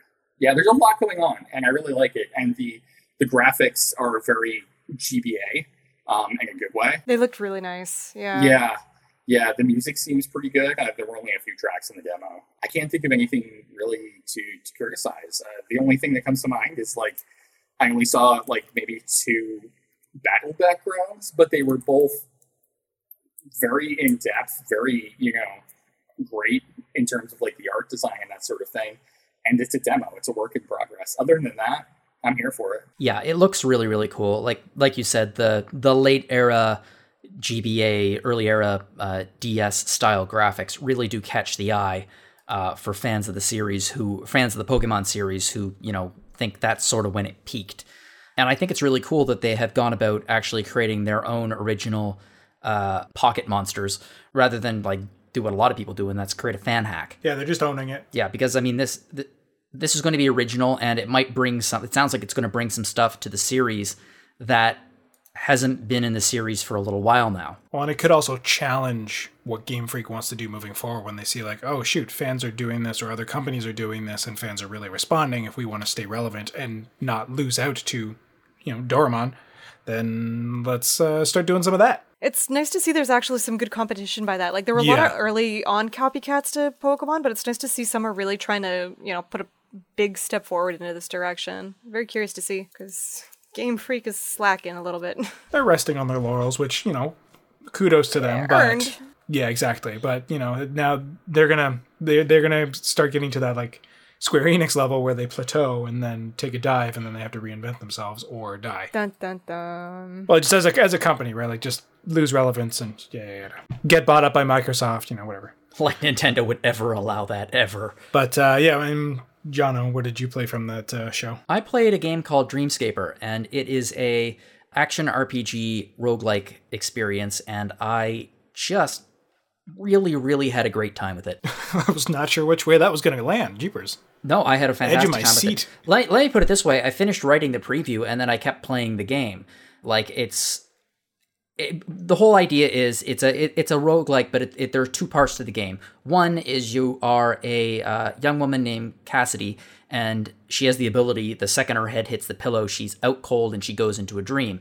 So every night she falls into her dreams and nightmares. And this is the dungeon crawler action RPG aspect of it Oh, neat. where you go around procedurally generated memories dungeons, collecting loot, building up your inventory, uh, and getting uh, special abilities. And then you fight a boss, and then if you beat the boss, you can descend into a lower level of the dream. It's like the best dreams ever, but I feel like you wouldn't be restful. They are not restful as I as I take took from it. Um, and each boss is represented by a a fear or anxiety or uh, mental or emotional block that she has faced in her past. Um, and as you defeat these bosses, it affects her in the real world. So every night when she's hit and she loses all her HP, it's really really cool. The screen starts to shake like it really focuses right in on her and it sounds seems like everything is just going to explode and then she just wakes up. It's it feels a lot like what happens when you wake up from a nightmare, which is you just kind of open your eyes and it's peaceful, but you are just in this horrible violent world and it's just like, "Oh, okay." And then she goes off I yeah, she goes off and she makes friends. She she tries to make friends. She tries to make her way in the world, doing real world activities like writing in her journal or meditating. Uh, she can gain permanent upgrades that then start to take effect in her dreams. But you can also build up her character relationships with the various people in this city where she just moved to. So uh, as you build up these relationships, you unlock more and more uh, buffs for your character. So what you do in the real world has permanent impact on the dream world. And every it's a roguelike, so every single time you start at the you start in the same place every single time with randomized loot and have to build up from there. But there is a really nice sense of progression uh, that comes from you building up these relationships in the real world. I do like that the loot is randomized. Yeah, it That's a cool idea. it's cool, and you can also you actually have a choice. You can randomize the loot in the menus and just say, okay, I want this to be random, random, random, random, or you can pick specific things. So if you have a like, for example, the dodge option, uh, the dodge, I guess, item, uh, you can choose your sneakers. So if you want a regular roll dodge, that's fine. If you want like a dash dodge, you can choose that too. And obviously, uh, there are lots of things like as you are going through the dream, you collect sand, S A N D, just like the Sandman, and you can use that's the currency, and you can use that in stores to upgrade your weapons or abilities or to gain permanent upgrades, or not permanent upgrades, but upgrades that'll stick with you for the rest of your time uh, in the dream world. I am a big fan of it. It's a lot of fun. The action is the first couple of levels you really can get through by almost button mashing and just beating the crap out of the enemies, but then eventually you really need to start putting thought into how are you going to attack these people, what secret uh, abilities are you going to use to take them down. And I have not gotten tremendously far in the game yet, but I've got to say, I just am a. I'm really excited to play the full version of the game, and I'm super excited to review it, hopefully in a few months. Yeah, it'll be sweet. The music's good. The music is so good.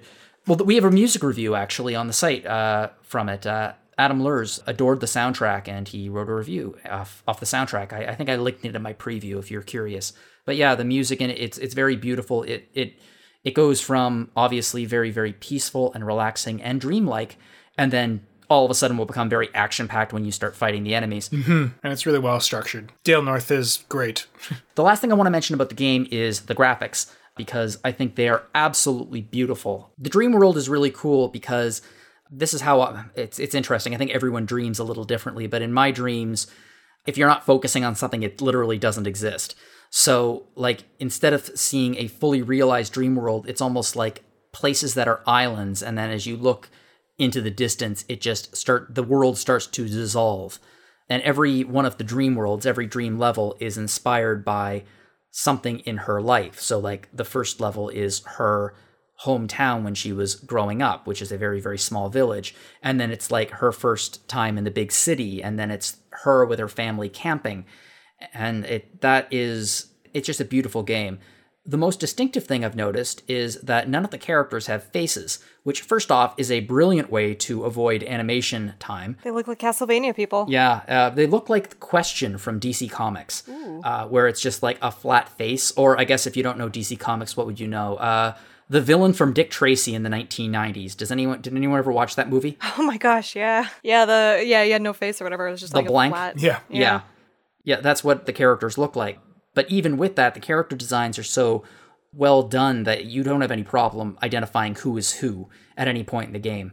It's a beautiful looking game. It confronts mental health issues in a very unique and interesting way uh, that I appreciate. And I think it's going to be something when it comes out. I think that this might get some attention, and I'm going to give it attention because I really like it. So it's like Inside Out, but for dreams. Yeah, I talked to the developers for a bit. Uh, they seem like really nice guys, and uh, they really have a vision about what they want to do with this game, and I think that they're accomplishing it. It's wonderful. Yeah, After that, we had Capcom on June 14th. Nothing really new. We just, you know, Monster Hunter Rise get an update Just and more trailers, some more yeah. stuff about Monster Hunter Stories too, which is looking great, and I'm excited for it. And then uh, Great Ace Attorney still happening, so that's great. Uh, but yeah, not much to cover. Just things we're all looking forward to. We're not really going to skip over Great Ace Attorney, are we? I mean, I know it was revealed before E3, but it's a huge deal. Yeah. That's been lingering in Japan. Like, basically, we were told we were never getting it or no comment. Yeah. I, I've literally gone up to Capcom people at E3 before and asked about the game, and they got really uncomfortable and could not say anything. They're like, uh, "Yeah, I don't, I don't know anything about that. I'm sorry." I'm still shocked. I'm shocked that it's coming. I love that it's coming, and I'm just shocked. I am too, and I am extraordinarily delighted that it is coming out for various reasons. One, I love Ace Attorney, it's one of my favorite game series. And two, I reviewed the first, the fan translation of The Great Ace Attorney, the first one, uh, for the site. And uh, I imported the game. I have a DS game on my shelf that is in Japanese that I cannot read. And I play the fan translation. I thought they did a great job. Super excited to see what the official fan translation is like and, and compare the two the official fan The translation. official- the, the official fan translation, which is sort of what it is. Like the people who translate the Ace Attorney game are massive fans of these games. They do such an incredible job. It's true, yeah. there was a great article a couple of months ago. I think it was Polygon, Yeah. talking about translating the Great Ace Attorney, and it was it's a great article. So yeah, super excited about it. But I'm really excited to find out what friggin' happens because the first game, in my opinion, doesn't stand by itself. Unlike the other Ace Attorney games, which usually tell a complete story, there might be a few like lingering plot threads that go into the future ones, but for the most part, you can start. It tells a complete story with within four or five cases. This does not. Everything is a setup for a game that I thought we were never going to get, and I was going crazy. And then this got announced, and I'm so excited because I finally get to figure out what happens. A moment of love and silence for the fan translators, though, because they did a great job, all things, you know, without even knowing that this was going to happen, and they took it on, probably thinking that it was never going to happen. They're halfway through Ace Attorney, uh, Great Ace Attorney 2, as I understand it, uh, when this got announced. I don't think they're going to go through with it, but they were halfway through it. They've released, I think, three out of the five cases, but they did a they did a just a fantastic job with the Great Ace Attorney one. And I mean, there's a good chance that the fan translation might have directly contributed to the fact that we're getting this. I, I can see it. It showed that there was more of a market for it than maybe they realized. I think Ace Attorney has been growing in uh, has been growing in interest in the West in the last few years. I, otherwise, uh, why on earth would they ever release this? Right. I think Miles Edgeworth is the ultimate testament to that, and we still have yet to see that, but definitely having Great Ace Attorney is really, really great. Have you played Investigations 2 stuff? Yeah. Yeah, I played the fan translation too. It was um, not my favorite in the series, but it was fine. I, I don't know, I like them a lot the same. I, don't talk to me about this. I don't have a favorite. I'm like, there, that was pretty great. This is why I don't review things for the site. You know, I think what blew me away about the Capcom presentation was that I was not expecting Great Ace Attorney Chronicles to have such a, a venue, to have so much time dedicated to it. Yeah, that's true. They did a full like gameplay video, right? Yeah. Yeah, Yeah. I felt the love. And love is not something that Ace Attorney fans feel oftentimes. Yeah, exactly. I feel that game needs to be seen too. Like it's a bit theatric in a way, so it's kind of cool to see like a bit of a skit play out. And they went into uh, the two horror, like big mechanics. Investigations are fun. Yeah, it looks great. I haven't played them. I didn't play the fan translation, but I'm a big Ace Attorney fan. So, but yeah, I was expecting like two minutes, you know, and we got like twelve. I mean, wow. I'm always of two minds with those things of like I want to see them, but I also don't want to get like too spoiled with stuff. So like I like like the treehouse events and stuff like that. I just kind of avoid because I want to experience it for myself. Yeah, I so on, um, on the one hand, I, I kind of prefer like the two three minute, just like here it is, here's some shots of the gameplay. I hate replaying the part that I played in a demo too. Yes, It's like oh, this again.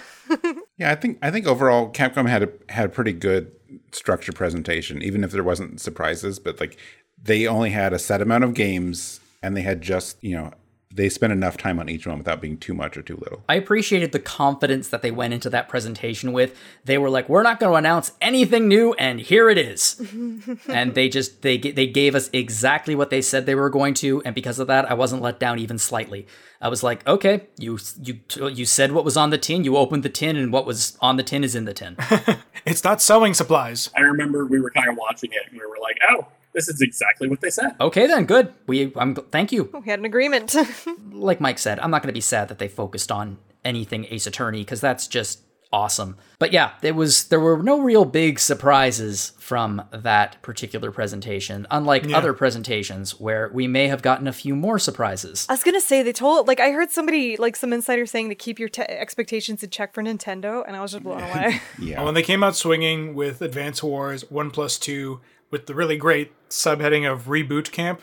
Oh, yeah, I'm so excited for that. Does should fall within our coverage of being a strategy RPG. Does now. And yeah, I could not be more delighted to have another swing at these again. it's been so I don't even know. Like they kept talking about when they covered Metroid, like, hey, it's been this many years, but I don't know how long it's been since the last Advance Wars, but it's been a very long time. The last one was Days of Ruin. Been a while. Yeah, was not expecting that. That was very exciting.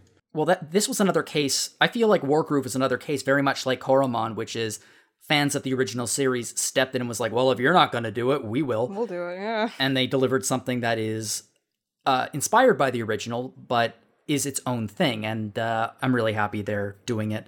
And I'm hoping that this will lead to a resurgence in interest, and at some point we'll get like Switch War. I could see that. And it looks great. I think the adaptation's really nice of how they've translated the art style. It's going to be great. And I'm excited for the level editing. Oh, it's going to be fun. I think so too, and I like how they've uh, the new graphic style make it look like it make it looks like a board game, like the end like it's on like a little platform and everything. It looks like it's an actual like war board game, which I think is a cool choice. Yeah. That was not expected at all. That was like one of those beautiful surprises they just you know tossed in there, and you're like, oh my No, god, it was golden. It's absolutely I had golden. some people who were like they were hyping nothing until they saw that. Like there are some people who again are just carrying a torch for advanced Wars, and I get it. It's great. Right? Um, then we got a pocket watch, which was, again, the way they buried the lead with like the top of that whole presentation, you know, everyone's like collective breath being held when they show Ganon beat down, and you're like, "What are we getting?" And then you're like, "No, it's probably a Smash reveal." Oh, it was. Uh, which my favorite part of that whole thing is the joke that I wanted, and I got the payoff of Kirby flying away from him trying to drop him. I love Yep. that. all I wanted. I was like, this joke better be here, and it was. But uh, yeah, they gave us instead, you know, a Game and Watch. Yeah. How do we feel about that?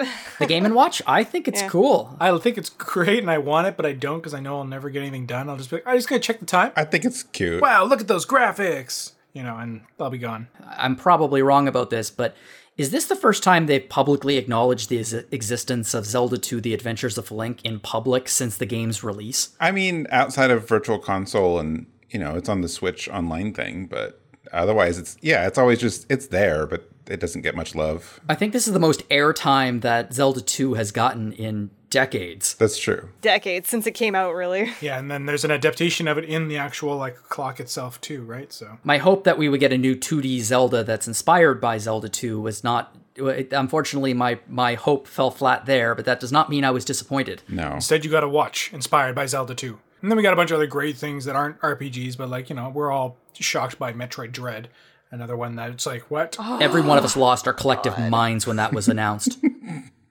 yep, Yeah. yep. It was beautiful. Yeah. It was beautiful. It was so good to have her back. oh, yeah. It was a great presentation. It was such a grim past few years, too. like curb your enthusiasm thing going into it. The only thing I can imagine besides the Switch Pro is that maybe people were expecting to see more out of Breath of the Wild too at this point. But I'm just happy to see some of it. I mean, I know they're working, you know, under tough conditions, you know, through 2020 and all that. And um, Breath of the Wild's one of my favorite games. Uh, you know, the new footage looks great. I understand that it wasn't going to be like the blowout. Yeah. Um, I was just happy to see it. Like the whole, you know, they were wise to temper expectations at the top. And the same thing with Metroid Dread 2. They did the whole we're not showing Prime, but let's show you something else, you know? like they're just they're very good and again, most developers could do well by doing that. Like Capcom nailed it as well. That Capcom uh, presentation could have been like that awful Square Enix one. We're like, well, we don't really have anything, so let's just phone it in. But no, they made it. They owned it. It is what it is. And it's the same with this too, right? it, the whole presentation for me worked. I remember before it was going, I was literally talking to myself, being like, "All right, restrain your hype. You know, you you can't let the hype." And then Metroid Dread was announced, and I was just like, "Okay, let my hype out of control now." And I was very happy. Uh, Shin Megami Tensei 5 finally like really confirmed. We see stuff from it. Steph gives us some amazing art from it. Look gorgeous. Yeah, it's does. beautiful. It looks really, really good. Dem- blue, beautiful blue demigod with the long flowing hair. Mm-hmm. yes, yes, it looks fantastic. Yeah, fantastic. no, that that looks really good, and the new kind of setup of like uh kind of walking around this big field will be interesting. I like the kind of one to one interpretation of some of the uh Persona monsters too. Well, you know, SCT Yeah, Right, monsters. right. yeah, we're going to be spoiled for choice over the next couple of years for Nintendo. And Breath of the Wild looks. I mean, I have to admit, I'm I'm, excited. I'm excited too. I was really hoping that Zelda would be the main character instead of literally throwing her down a pit. Oh my god! The second they showed that, I was like, "Come on!" She is not the Not again. Link. It, it was not the best shot. But maybe we don't know. Maybe there'll be, you know, two two worlds kind of gameplay or something. I would love that. Yeah. What I'm hoping for is it'll be like Link explores like the Sky worlds and probably the Overworld too or whatever, but at least give Zelda like the the cavern explanation, like exploration, and maybe like she pushes like the the big parts of the ground up so that Link can explore them or something. That's why the Sheikah Towers come up. It's Zelda just yeah, she's going like under and squatting them up. Uh, Quentin, I think that's a brilliant, a brilliant uh, observation because not just the caverns. Like, what if they actually do that? They have the two worlds. They have the Sky World and they have the regular Hyrule, and Link is in the Sky World. But they release Zelda in Hyrule, the original Hyrule map, but with new abilities. Like that would bring new life to that entire map again, mm-hmm. because you'd have a new character to explore it with who doesn't have the same abilities as Link did in the first game. And then you have Link in the sky with, you know, exploring a brand new world with an old character. That would be an interesting way to use both of them. Okay, you've given me hope again that Zelda falling down the pit will just be Zelda falling down into Hyrule again. yeah, yeah. I'm sorry in advance. You've given me hope again. Why did you give me hope? Link up in the sky with rupees. Yeah, it was it was a cool presentation. It was a nice way to end it off, just with a little bit of it. They were very careful about how they were wording it, And yeah, we didn't hit the the bingo of it's going to be this holiday season like we thought, but this also does leave room open for a Switch Pro in 2022, and this being one of its launch titles. Yep, there could there's room for Switch Pro in 2022. There's room for Switch Pro in 2023. There's room for Switch Pro in 2024. there's always room for a Switch Pro rumors, as we have learned since the Switch was originally released. for my money, they I mean people say Nintendo won E3, and I agree, but not necessarily for the reasons of the game announcements. I just feel that Nintendo they pioneered this form of digital delivery of game announcements. So far ahead on it, yeah. Shocking. They're ahead on something. they are so far ahead of everyone else except maybe Microsoft that their presentations are literally just game, game, game. Some guy comes on screen saying, "Are we doing okay? Okay," and then game, game, game. I love it. That's their that's the structure. What are they going to do without the snap mechanic? You know, once they can't switch anymore. Nintendo should just shut close shop after they're not allowed to snap anymore. The Nintendo Switch, uh, the Nintendo clap. There we go. No, that's what they're going to do. They're going to they're going to they're just going to be so happy with it. And we joked about this last week, but I'm I'm 100% serious. I would not be surprised if the next console was the Switch U Oh, geez. Let's not. or the Super Switch. Oh, the Super Switch. I like Super Yeah, Switch. Super Switch is what Super my Nintendo Switch. as well.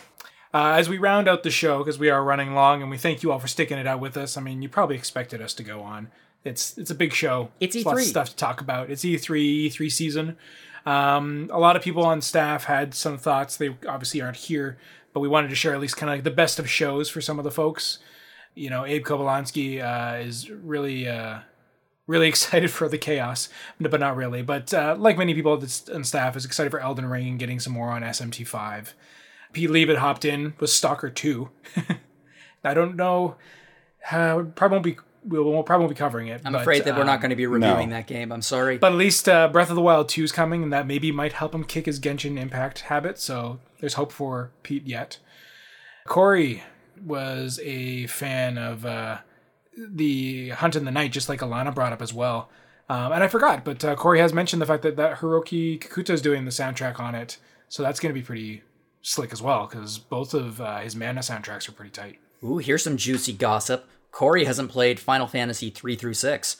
and now he has a great opportunity to do it. Uh, another big fan favorite that we again kind of had to gloss over, but is looking real sharp is SacriFire. The style of the game looks very 2D HD. It's it's sharp. I like it. Yeah, it's become a very popular look for a good reason. It really, really works with retro style uh, RPGs. But they're kind of still doing their own thing with it too. Yeah, and they say they're very inspired by uh, Sacred Story, which I'm down for. Yeah, which is really really cool. Um, they're introducing a like combination turn-based slash real-time combat system, which you know, their other games have done the same. So uh, I'm, I'm looking forward to this. It looks like a pretty cool game. Yeah, no one's mad about more Eiyuden. And uh, Lana is uh, very much on board, as I'm sure most people on staff are. A lot of people here are all going to be looking forward to more uh, Suikoden inspired goodness. SMTV, what? Oh, okay. Yes, not Smash TV. Yeah, I was like, yeah. Smash TV. No. Why is she? Oh, Shin Megami Tensei Five. Yes. Um, another one that Alana brought up is one of my favorites from the show that we kind of glossed over as well. Death's Door looks really slick. I'm excited for its uh, kind of action adventure Zelda ishness. You're a crow. Uh, there's a there's an octopus legit shopkeeper puppeting another dead human to try and open shop. Like it's it looks ridiculous. I like the concept. Uh, I'm excited for that one. That's probably from aside from the big hits, it's probably one of my best in shows. It'd be Death's Door from what I've seen of it. So that's where that's where I lie, and Advance Wars definitely got my attention. Mike Salbato, what was your best in show? Well, it's Metroid, unless it has to be an RPG. Uh, what about your your RPG what choice? Because yeah, I think Metroid's my definite best in show non RPG as well. I think it's also Metroid. Uh, no. Uh, okay, I, I wouldn't say Death's Door is my number one, but I was really surprised. It looks really cute. Yeah, Um, it's it- pretty it- flashy. I want to check it out. I feel like I knew more about SacriFire, probably would have taken it for me. If I knew more about the Pixel remasters, it would probably be that. That's fair. Mine's gonna be Final Fantasy Origins. I think the Pixel remasters was the my favorite uh, fall flat on its face moment, just of how excited we all got. And We were all so excited, and then it was literally just Lucy pulled the football, and we all went in the air. You'll get Yep, more yep. eventually. It was basically uh, Tokyo Mirage Sessions Oh. Part Two. Quentin, what was your best in show? I I'm tempted to say Metroid. It's allowed. We've established it's allowed. I, I, I think that's actually my second place. Um, my number one would be, and this isn't to say that it's the game I'm most hyped about that's coming out, although there's definitely some hype. But I just can't get over how how witty and perfect that Outer Worlds 2 trailer was. Um, Mm-hmm. It was so on brand, but also kind of ridiculing the whole culture of it in a very like cheeky, you know, smirky kind of way, and such a perfect way of saying, "Look, we really want you to know this is happening. It's going to be a while before you can see it. We're just going to be funny about it. Get hype." I mean, that was just a, a master stroke to me. I was impressed by the balls of taking the piss out of every single trailer in the entire presentation. Right? Yeah. Especially the ones that are like the way it's describing is like those trailers that don't actually show anything. Um, I was like, yeah, ah, that was uh, you're right on because it's everyone understood what they were going for. It's very relatable. And Steph, are you sticking with um, Final Fantasy Chaos? Yeah. I have to. It was amazing. I've watched that trailer a bunch of times and I've heard it throughout Twitch. Uh, sorry, th- yeah, while Scott's been playing Twitch. We've just been having a great time with it. I do hope it turns around. I'm impressed to see where it goes. There's hope, given what they've revealed, that it's basically Captain N, but uh, um, we'll see what happens. SMT5 is really up there too. I think that's gonna. That was a great presentation. And Fatal Frame. I was excited about that. Oh yeah, that was kind of fun to have that back too. Uh, and lesser known photography game, uh, Toem, not as not as dramatic as Fatal Frame, but it's another one that was on Alana's list too, and it looks super cute. Uh, any rate, share with us whatever you have. You can comment on the episode itself in uh, on the website, or you can leave us uh, an email over at podcast at rpgfan.com. And, uh, you know, find us on Discord. Uh, we also have a couple other great shows that you can go listen to if you don't feel like listening to the latest and greatest with us. You can go see, visit Hat and Eric at Phoenix Edge. They just covered their uh, reactions to E3 things. Uh, or you can go do some retro stuff with Retro Encounter and listen to some uh, playthroughs of older stuff, stuff within the last two years, that sort of thing. And as well, um, music. We got we got more music, right, Mike? See, I don't want to promise anything yet because we don't actually have a date. I mean, I did mention the the, the Bravely one was probably one of the last ones I've teased. The Bravely is the second one that'll be coming up. Uh, the next episode of Rhythm, which I'm hoping for maybe by the end of June, if not early July. I know it's been a long time, um, but the next episode of Rhythm Encounter will be opening and ending themes, and it's a really exciting episode. I like that. That's going to be uh, very dramatic. Uh, I was just listening to the opening theme of the Octopath the other day. It just came on my playlist, and I forgot like how great that was. It's always such a, an easy steal on any reveal, uh, or not any reveal, on any music review. An opening thing is almost always one of my chosen tracks because it's just they're so good at just setting things up, right? So, Oh, yeah. it's gonna be a good episode. So, at any rate, uh, the hiatus is definitely not gonna be as big as the last rhythm and hiatus. Uh, there will be more, and then schedule will be getting there. And do not fret, folks. Mike's on it. Uh, otherwise, uh, thank you so much, everybody, for listening. Uh, everybody here, thanks for joining me to to jaw about uh, all these crazy reveals for the past couple hours. And I suspect there's going to be more throughout the summer as well, if last year was any indication. But for myself, for Jono, for Mike, for Steph, for Quentin, thank you so much, everybody, for listening, and uh, have yourselves a good one. Bye. Bye, everyone. Bye. Bye.